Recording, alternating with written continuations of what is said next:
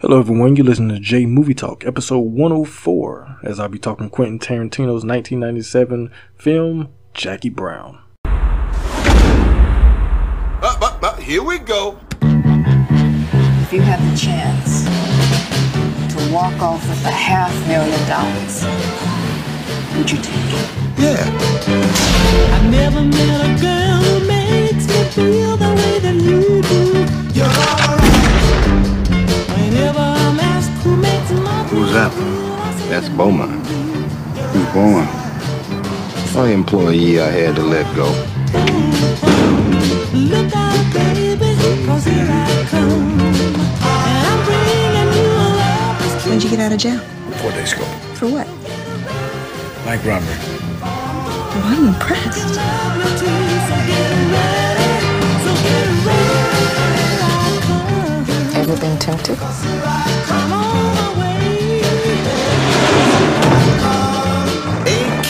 47. When you absolutely, positively got to kill every mother in the room, except no substitutes. Hello, everyone. I am back. It is the new year, and hopefully, everyone has had a nice new year and everything. The new year's been kind. We're only a few days into the new year.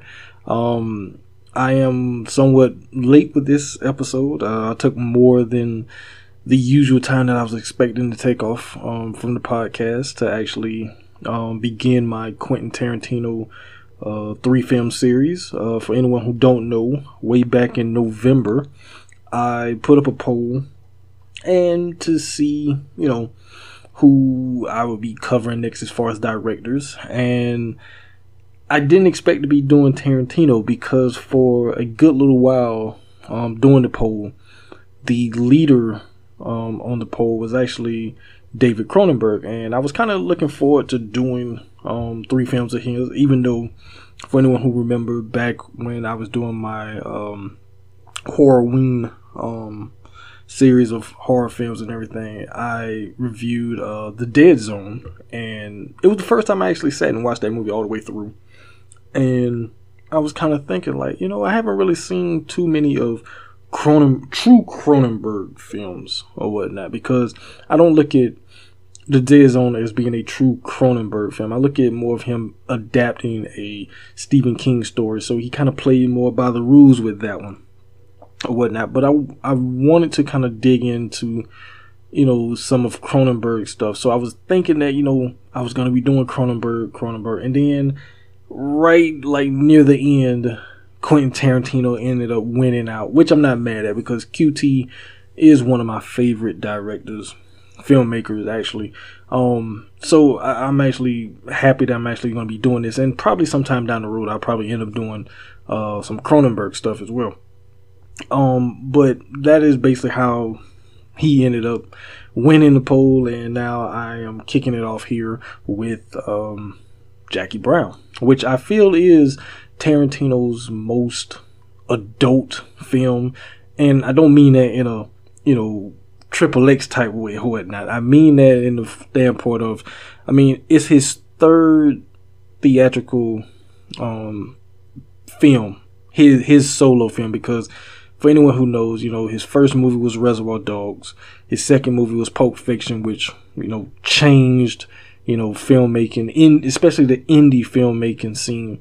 Um, and he also, you know, the bigger um, mainstream Hollywood films as well. It basically changed the game um, multiple ways and and everything like that. But after that, Tarantino did he did a portion of the film Four Rooms, which was directed by four different directors doing four different short stories that had a one looping overall story um, revolving around this uh, bellhop in a hotel. I've actually watched the movie. Um, it's been a while since I watched it. I only seen it once or whatnot. Uh, I did didn't have too much of a problem with it um, and everything. Who knows? Maybe one day in the future, uh, I will probably review that as well. Um, but th- that is, you know, the film that he directed. Well, I should say a short that he directed of a bigger film, and then he comes back with his own feature film, which is 1997's Jackie Brown, which I like I say, even though it is, it is his third movie that he directed, and he's directed you know many more after that, um, you know, and everything. But I feel I still feel like, and I've seen all of his movies, so I feel comfortable saying this that Jackie Brown is his most adult, most mature movie. It it's just something different about it from all his other movies that feel almost kind of that has almost like a fantasy um surrealism to them in a way um and everything i mean reservoir dogs is borderline but even with that there's some mystery you know not mystery but uh fantasyism to it i just looked like he didn't have the money in order to do certain things on a grander scale. And then Pulp Fiction I mean it there, there's multifacets to that movie that I won't even go into um and everything. But I feel like Jackie Brown is the movie that could be happening right now in someone's actual life or whatnot. Um so I won't go too too much into talking all that type of stuff, but um, I do want to, of course, talk about this cast because this might be one of the best assembled casts um, and everything. Uh, so we have Pam Grier, of course, as the title character, one Jackie Brown. We have Samuel Jackson as Odell Robbie. We have Robert Forster as Max Cherry. Bridget Fonda as Melanie. We have Michael Keaton, aka Batman, as Ray Nicolette. Robert De Niro as Lewis. Michael Bowen as uh, well, uh, they never really say his name in the movie. I just thought about that. At least I don't remember hearing them say his name in the movie. Um, but Michael Bowen is in this, who's shown up in a few Quentin Tarantino, Tarantino movies. He's probably best known for being uh, the orderly in Kill Bill. You know, I'm Buck and I'm ready to fuck. You know that guy or whatnot. Um, Chris Tucker shows up as uh, Beaumont Livingston and I mean, there's quite a few other people. Sid Haig, he shows up in this freaking movie, um, which I will probably talk a little about, bit about his cameo um, appearance in this movie a little later as well. But like I say, it has a really good cast and and everything like that. Um, like I said, it's one of my favorite casts of Tarantino. I like all his casts pretty much, but this one is almost like up near the top. Who knows? Maybe I'll maybe I'll even do an episode where I talk about like who I feel is like the best assembled cast of Tarantino films because he finds ways to he he he finds actors that I don't know. It's, it's weird how he. I, if I ever met the man, I would love to ask him questions about like how do you get these people in your movies because he dig people up that you haven't seen in forever. He also have make new. Well, I, I don't know if he's really made any new stars um or whatnot, but he, he finds a way to get actors, you know, in his movies and named actors. Um, like I say, he he can get stars. He can get people who you haven't seen in forever. Get people from you know uh, foreign um, films and stuff like that to show up. It's, it's, it's amazing how he does that. Um, but uh, anyway, so the movie opens with um, the Bobby Womack's uh, Across 110th Street plan as Jackie, who's a flight attendant, um, is you know go, coming through the airport, and it's done in a very blaxploitation type of way. Because we follow her through this airport with this song playing, and it fits purpose perfectly, um, and everything, which I enjoy.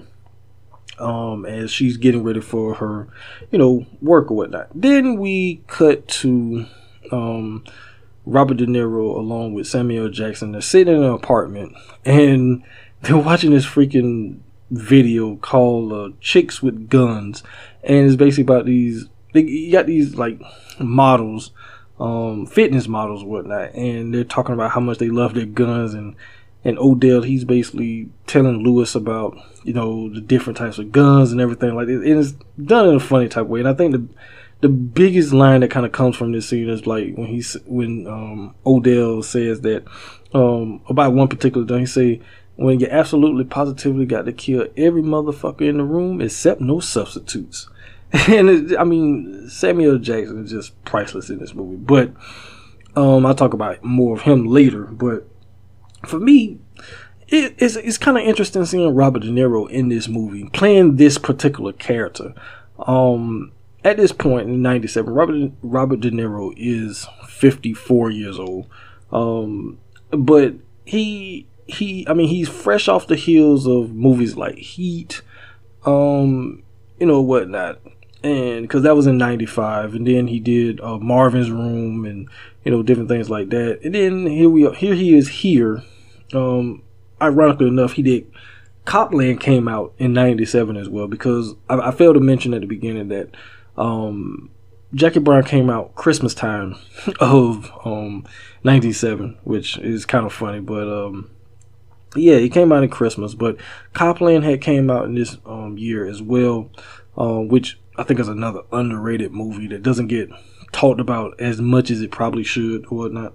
Um, but seeing De Niro here, it's it just ridiculous how he plays the character. He's, I mean, he's like aloof half the time. And he's like a former bank robber, um, and everything because he just got out of jail. And him and Lou, uh, him and Odell, they knew each other from years ago, and he's basically coming back around. You know, trying to, I guess, get back into the swing of things or whatnot. And he hooks back up with Odell.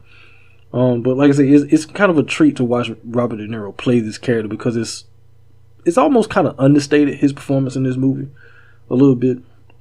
Um, so like I say, we we spend a lot of we spend a lot of time actually with Odell and Lewis, um, and everything until uh Lewis gets a I mean not Lewis but Odell he gets a phone call um about uh this guy that, that works for him named Beaumont who has been picked up and everything. He's been arrested and he's been held in jail and everything. So they go to a bail bondsman, um, Max Cherry, played by uh, Robert Forster, and Odell basically, you know, wants to bail him out and everything. And the whole thing comes up about, you know, why exactly you coming here if you have the actual cash money to go? You just take it. And Odell kind of gives him, gives Max a runaround story about why he won't do it. And he said he'd rather come to rather come to a Bills bum because they don't ask a lot of questions and everything. And we find out later why he does this because he gets Beaumont out and he goes to see Beaumont, who's played by Chris Tucker. And it's Chris Tucker, his role here isn't big, but it's very important his his that role for what we will see later of the relationship between Lewis and Odell because it almost feels like oh, um, Beaumont is the original Lewis in a way. Um, because so how it plays out or whatnot. Odell goes to see Beaumont and he's happy to see him, blah blah blah. And then Odell kind of give Beaumont this story about oh he got some gu- some more guns he want to go sell. He want him to come help him sell the guns over in Koreatown. So they go out to the car and there's this whole back and forth about about uh, Beaumont getting in the trunk of a car, holding the shotgun, and of course Beaumont, you know, refuses, and of course, in, in Chris Tucker's funny way of talking about he not getting in no dirty ass trunk, whatnot. And, you know, then Odell, you know, goes into full, you know, guilt trip mode about, you know, I ain't have to bail you out and everything like this, so you do this for me and whatnot. And then after this, we can go to um, Roscoe, chicken and waffle, get something to eat, blah, blah, blah. So Beaumont reluctantly gets into the car and gets into the trunk, which Odell almost slams the trunk down his head, which I think is funny. And you hear Beaumont like, you know, cussing and fussing about that.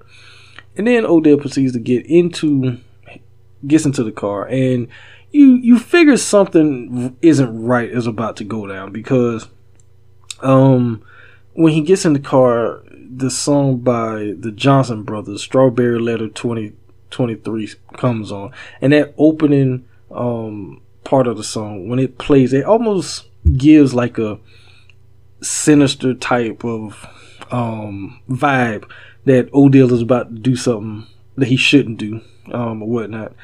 Especially when he gives like a little sly smile and looks back at the trunk. So he drives off, he makes a U turn and go, and then he drives on off, and then he cuts over into like this field or whatnot. Um, and then he gets out the car or opens up the trunk and he kills Beaumont. So that is the extension of Chris Tucker's role in this movie. But after that, he drives over to um, this woman who uh, works for him named Simone, where Lewis is, where she's doing like this like this dance where she's dressed like a Diana Ross from the Supremes or whatnot, singing "Baby Love" or whatnot to him, and he calls up and tells Lewis to come downstairs, and that's when they have this whole talk about, you know, him if he truly wants to come in on him, you know, he has to know some things, and then he shows Lewis Beaumont's body and telling him like, well, that's Beaumont. And I had to blow his brains out because you know I just couldn't trust him no more and everything. So that is kind of the way that Odell brings Lewis in, you know, and everything by letting him know like if you really if you really don't want to be down with me, you better make sure you own your P's and Q's because you can end up like Beaumont. He don't come out and say that, but that's basically what he's saying by showing him Beaumont's dead body. Um, so uh, uh, go back to Robert Forster real quick. Um, as Max Cherry, the Bell's bondsman, who kind of gets dragged into this whole kind of crime thing that's going on or whatnot. He he didn't want any involvement in this. He just just un, un, because of certain circumstances, he finds himself thrown into this mainly because of um him dealing with uh, Jackie Brown, where she gets arrested um, later on um, by the ATF. Uh, that's Ray Nicolette and uh, Michael Bowen character of uh, Mark Dargus or whatnot. Like I said, I do not remember hearing Michael Bowen's name heard in the movie. I could be wrong, but I don't really ever remember hearing it heard. I mean, I hear Ray Ray Nicolette and Ray say it all the time, but I never remember hearing Dargus or Mark or anything like that. Um, but that's kind of how Max Cherry gets brought into the whole thing. And I like the way Robert Forster plays it. This was like his comeback role of, of, in a sense.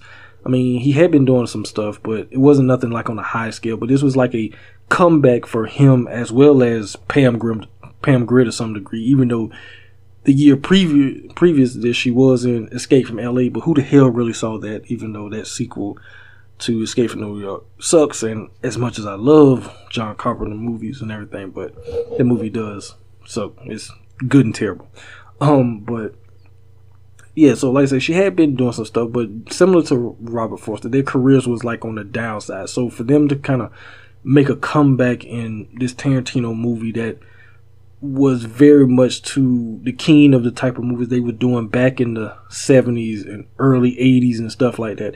It was kind of good to see them here, but they were older and mature um, and everything. And Robert Forster, he just seems like the everyman. He never, in this movie, he never gets out of character.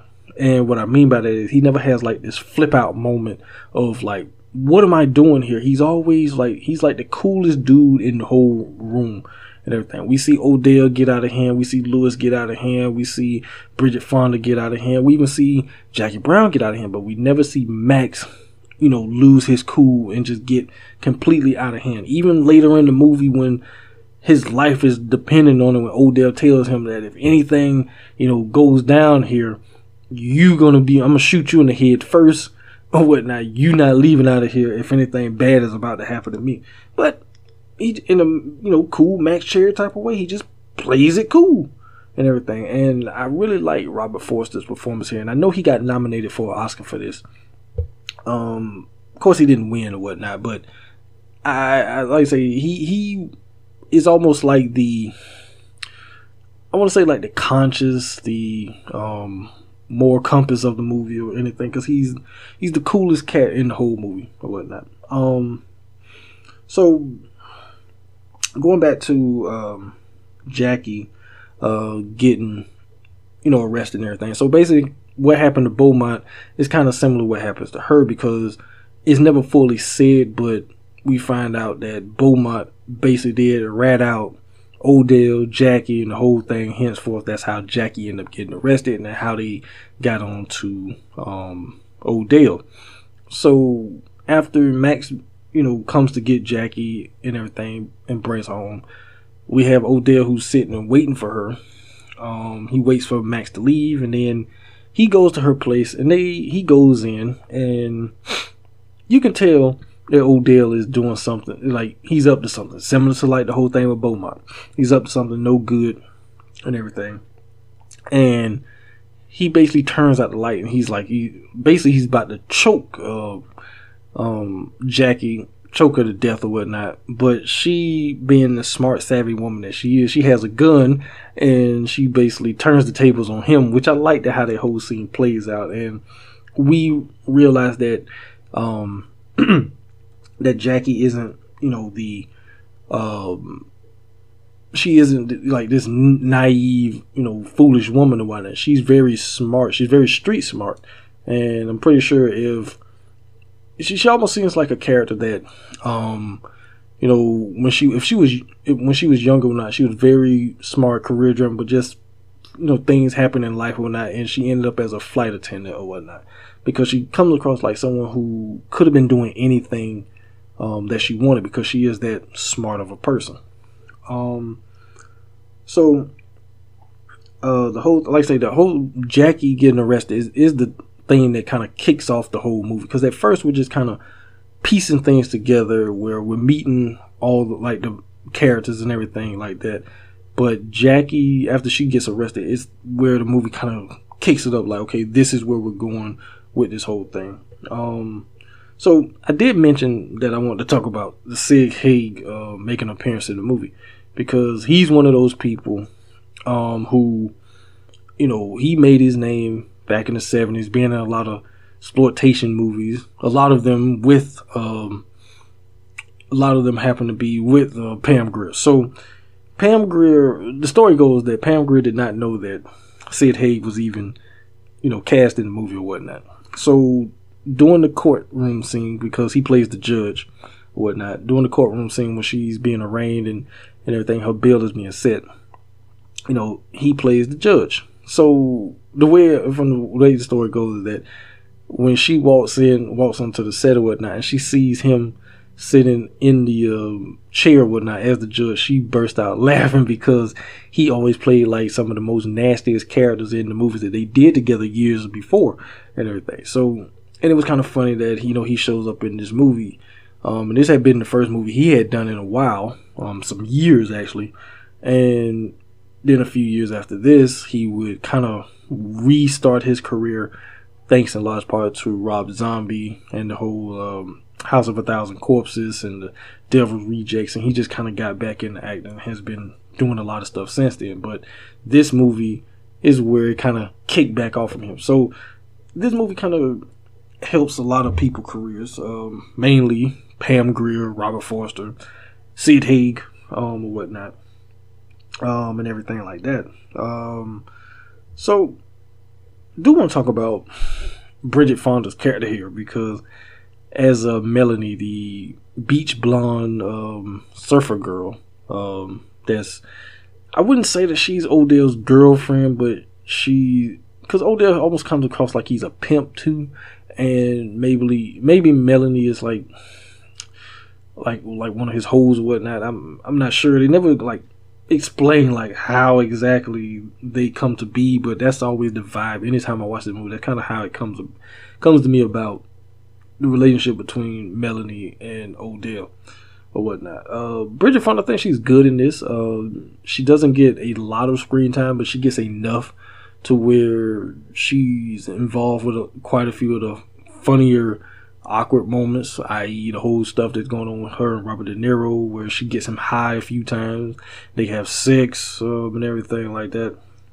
And then, of course, uh, when Lewis ends up killing her later on in the movie, uh, also kind of gets played for last. I won't say last, but it's almost like a dark, humorous tone to it and everything. But I thought Bridget Fonda was good in this. Um, it's too bad she's not really doing too much now. Whatnot. I mean, it'd be nice to see her kind of come back again. I think the last, the last big thing that she was really in, if I'm correct, would be um, Lake Placid. But the last thing that she's probably best known for doing that was somewhat of a higher scale would be um, the movie uh, Kiss of Dragon, Kiss of the Dragon with uh, Jet Li.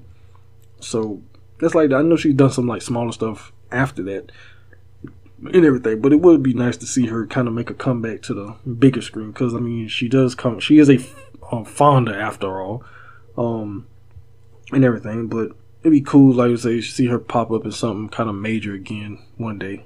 Hopefully, we'll see. Um, so, um, I know I'm kind of talking about different people at this point, but I got to talk about. I mean, the man who basically almost commands this whole movie, even though it's called Jackie Brown, it could have been called Odell, and I'm talking about one Samuel Jackson because this is basically his movie. Um, from the moment he comes onto the screen, and I, I, I don't know this for a fact, and I never like checked to see, but I believe he actually gets more screen time even than Jackie Brown because there's a big chunk of the movie where we're following him around, and you almost kind of forget about Jackie until they bring her back and it's like, oh yeah, she, yeah, Pam Grier is actually here in, in this movie or whatnot. We we spend a lot of freaking time with Odell, and I think that's a tribute to Samuel Jackson, him being as an actor. It is crazy that he's actually a year older than Pam Grier. Um, Samuel Jackson was actually 49 when this movie came out, um, which is kind of crazy uh, because he's actually 70. You know, he's 70 now. Um, and everything, but and, and he don't look it, which is mind-boggling to me.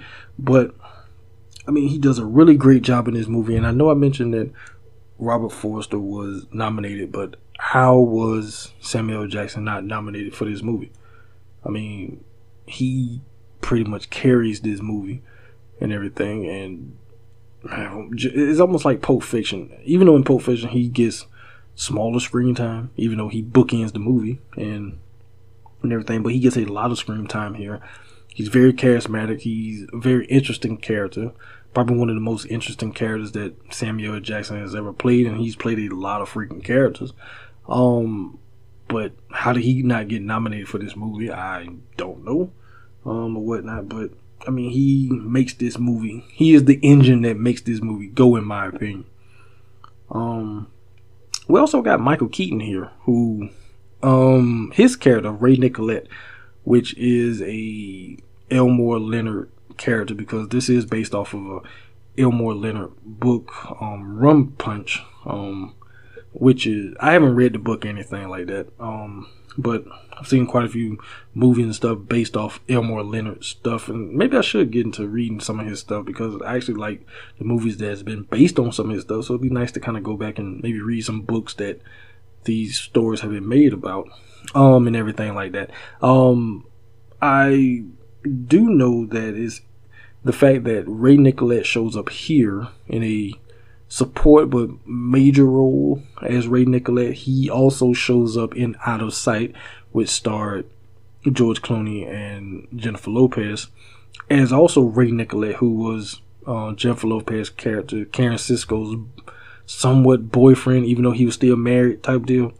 And so he kind of bridges the universal connection here that makes this take place all in the same universe in a way um, which also Samuel Jackson shows up at the very end of Out of Sight, um, and everything like that. So they never clarify exactly who Samuel Jackson character is, and I just thought it was interesting he shows up in that movie at the very end like that.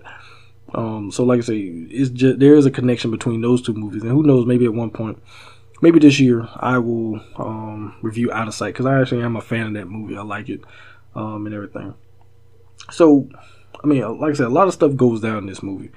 Um, but I'm kind of to skip over a whole bunch of stuff and go to the whole big money exchange um, sequence that happens later in the film that Jackie is kind of set up with the ATF in order to kind of ca- uh, catch up um, Odell and his whole, you know, gun running and money and stuff like this. So the first time that we see it go down, I mean, because Jackie sets the whole thing up with the ATF.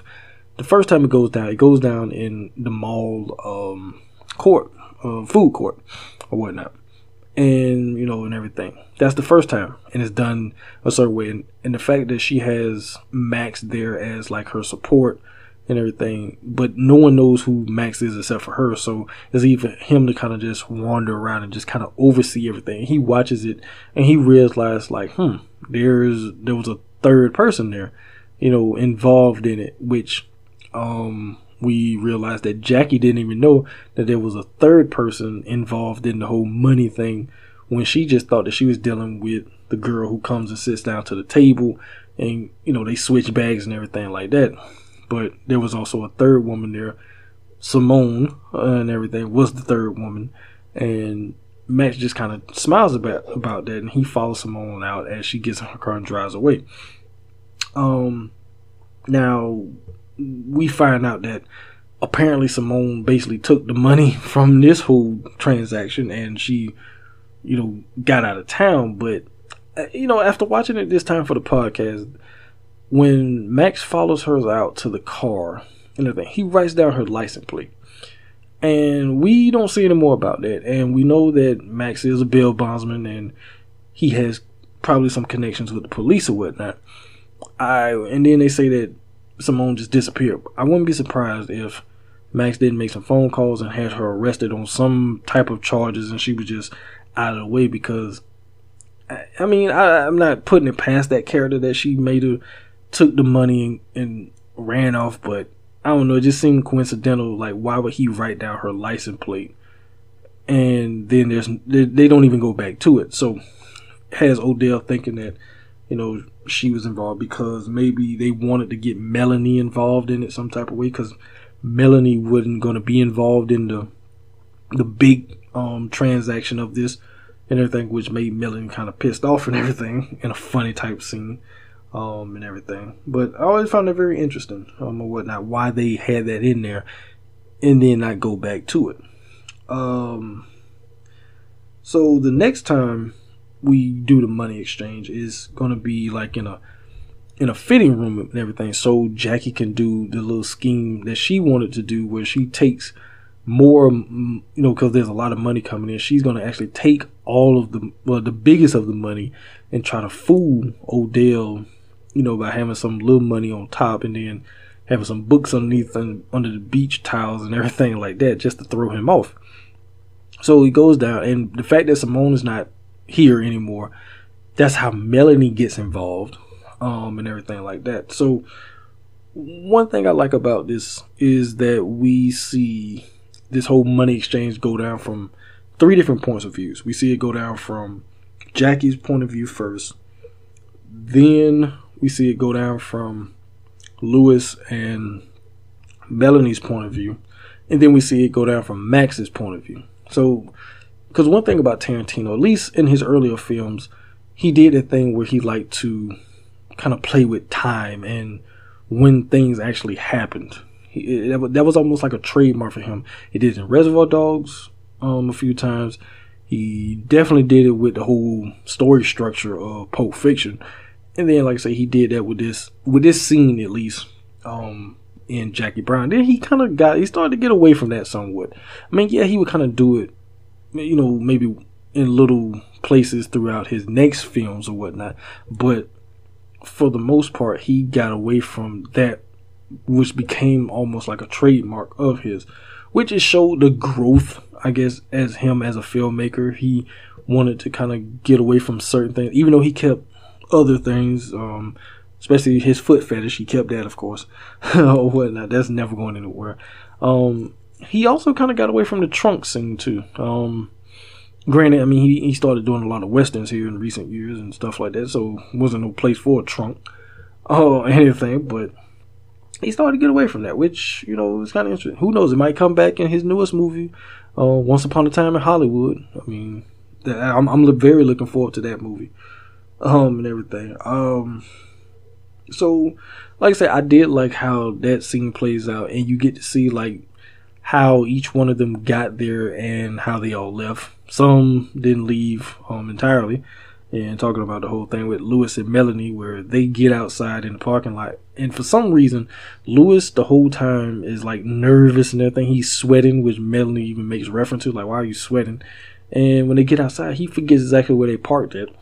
And she kind of is teasing him the whole time, like, and the way she says his name, like Louis, you know, putting a lot of emphasis on the S with the this everything. He tells her like, you know, just shut up, just leave me alone or whatnot. But she pushes him too far, and then he turns around, he just shoots her, shoots twice and everything. Then he he gets up out of there and everything.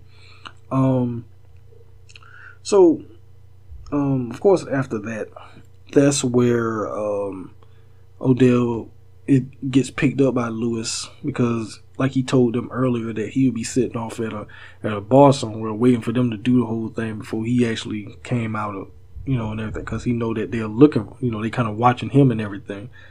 So Ordell gets into the the uh, van with with Louis and they're they're driving off and Ordell gets pissed with Louis for for a number of reasons. The first one is the fact that when Louis tells Ordell that he shot Melanie, he thinks she's dead.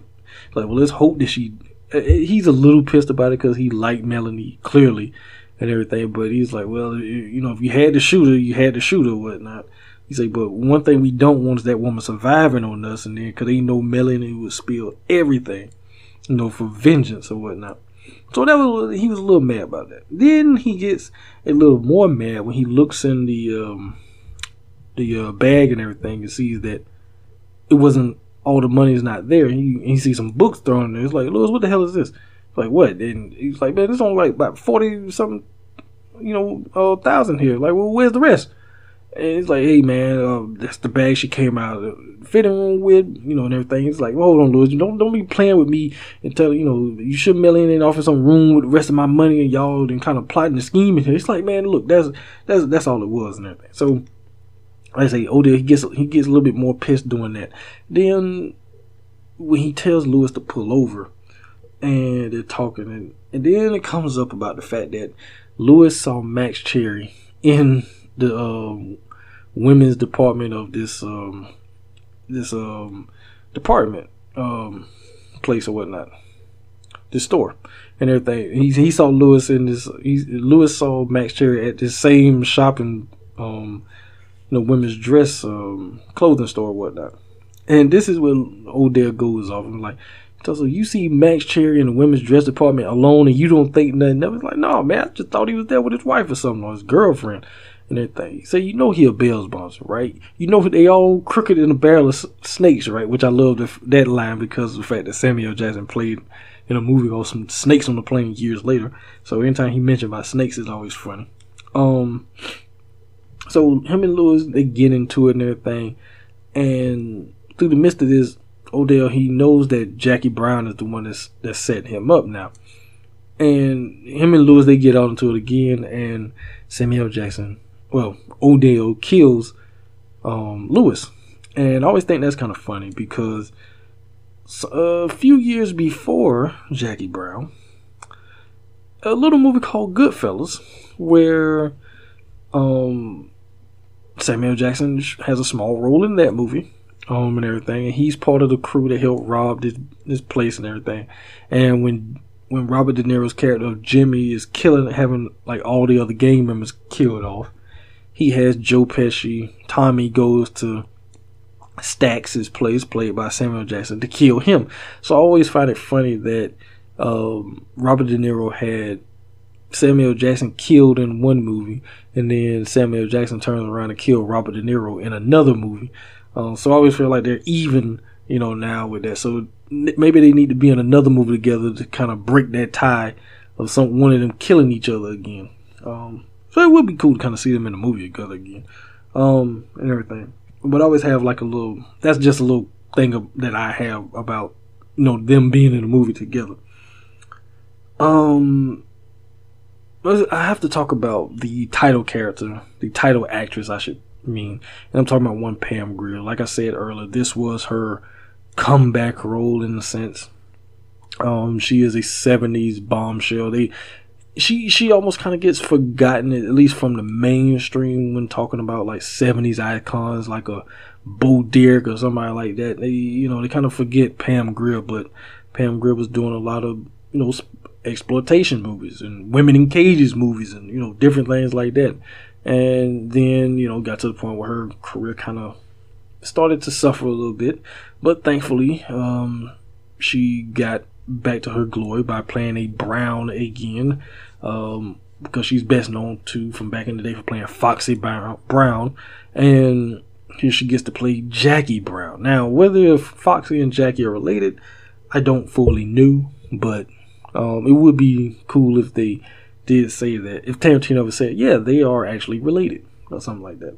Um, hell, maybe she could be uh, Foxy's daughter or something. Who knows?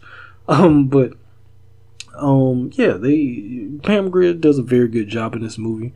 Um, she's a very strong, smart woman in this movie. She basically kind of manipulates um, everything on one side. I mean, Ordell is kind of manipulating. Well, he thinks he's manip- doing some manipulating um, as far as things go, especially when it comes to Jackie. But Jackie is actually the true ring and puppet master that's pulling all the strings in the movie um, and everything. And like I say, Pam Grier does a great job um, in this movie. It, would, it'd be cool to see her show up in another Tarantino movie um, at some point, too, um, because Tarantino does like to work with um, actors over again, but we haven't seen um, Pam Grier show up in anything of his again outside of Jackie Brown.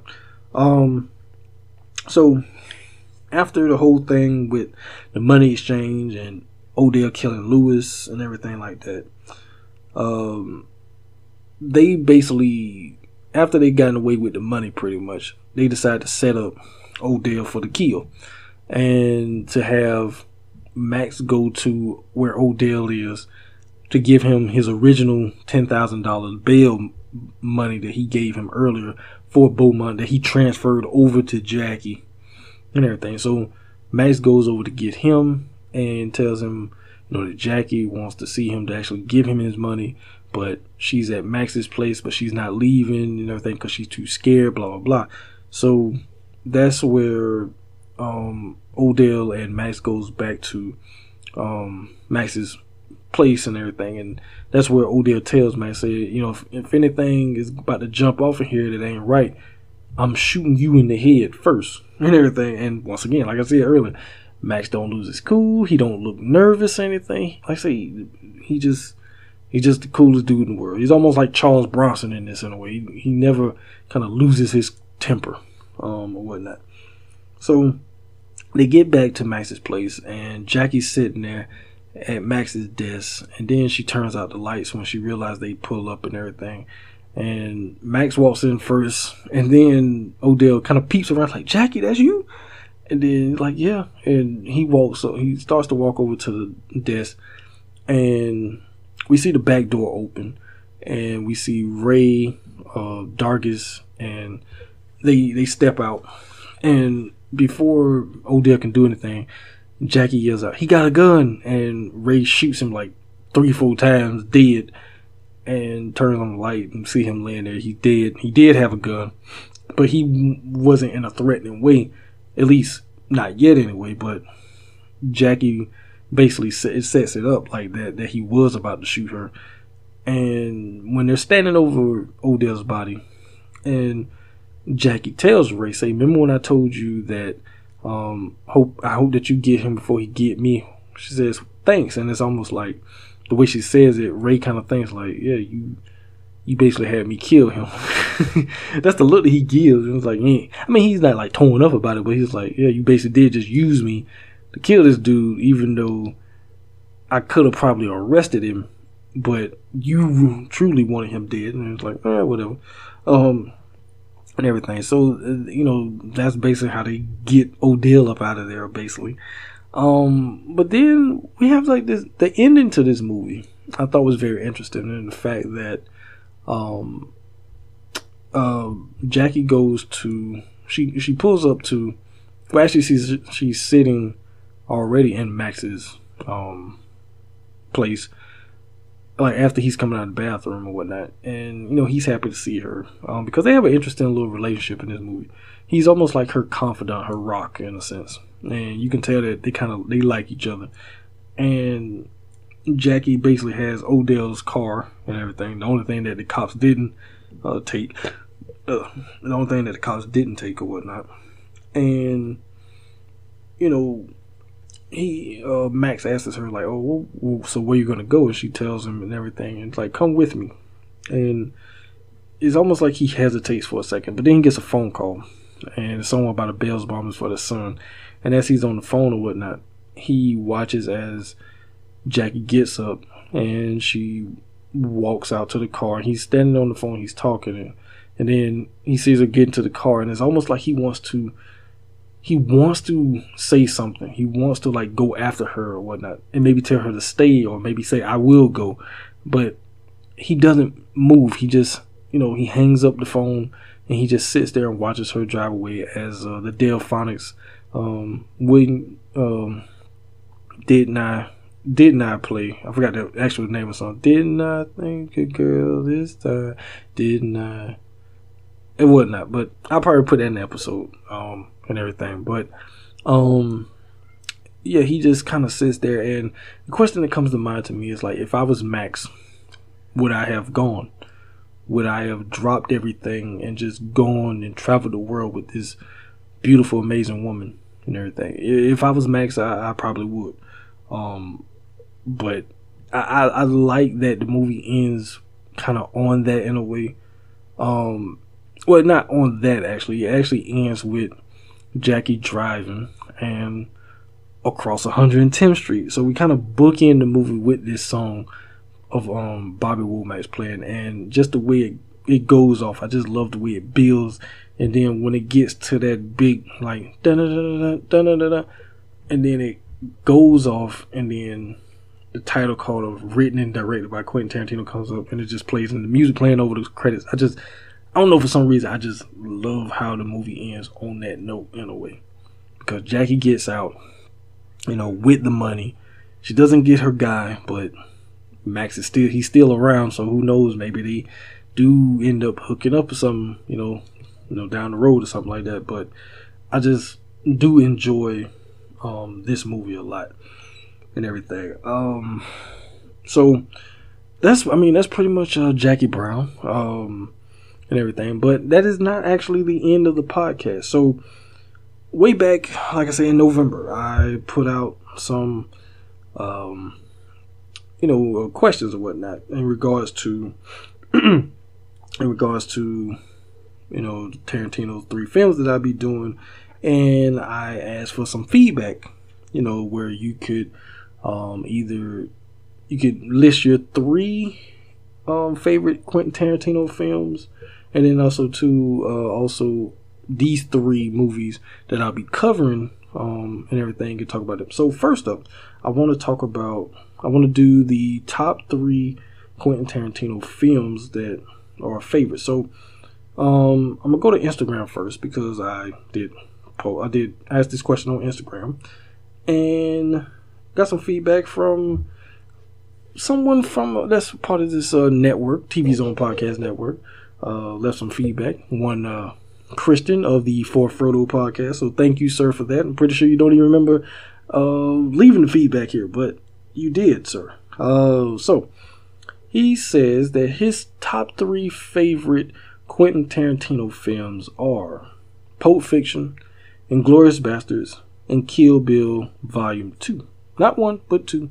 I mean, Kill Bill, you can look at as two movies, or you can look at it as one. I'll accept it either way, um, and everything. So, Christian, I want to thank you for leaving your feedback over on Instagram. Um, like I say, you can follow Jay Movie Talk on Insta- Instagram at JMT Podcast.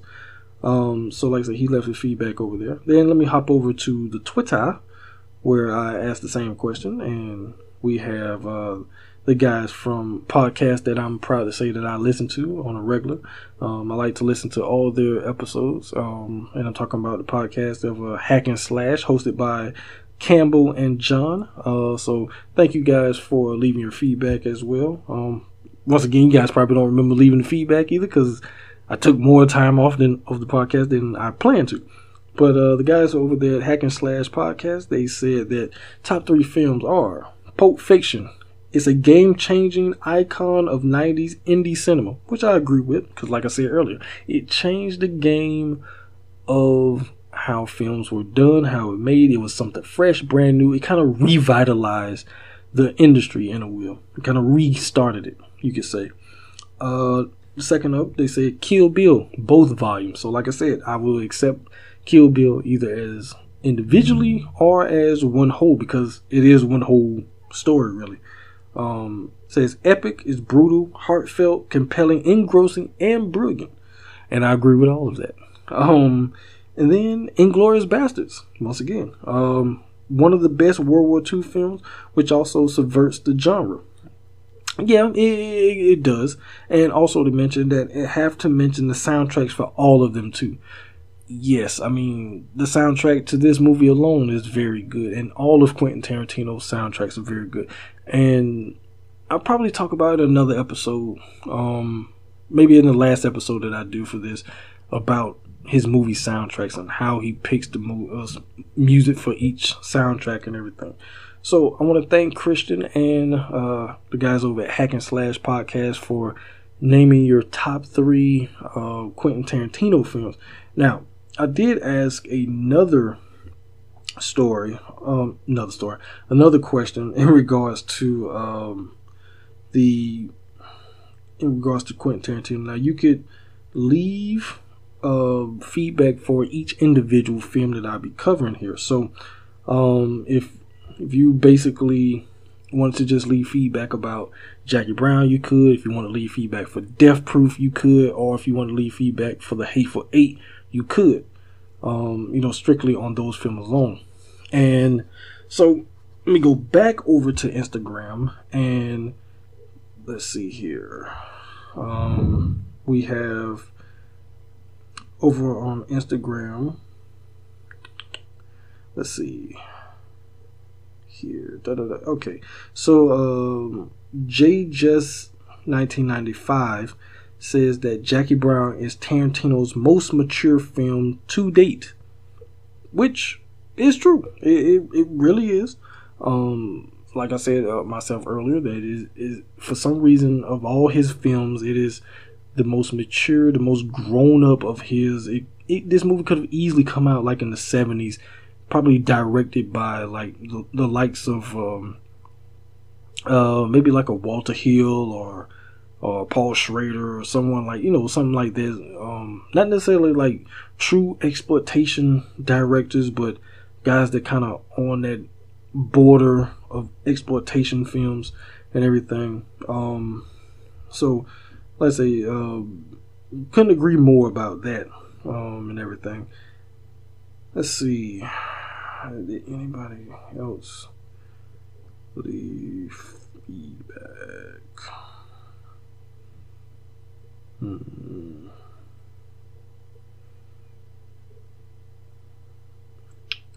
No, I think that was it.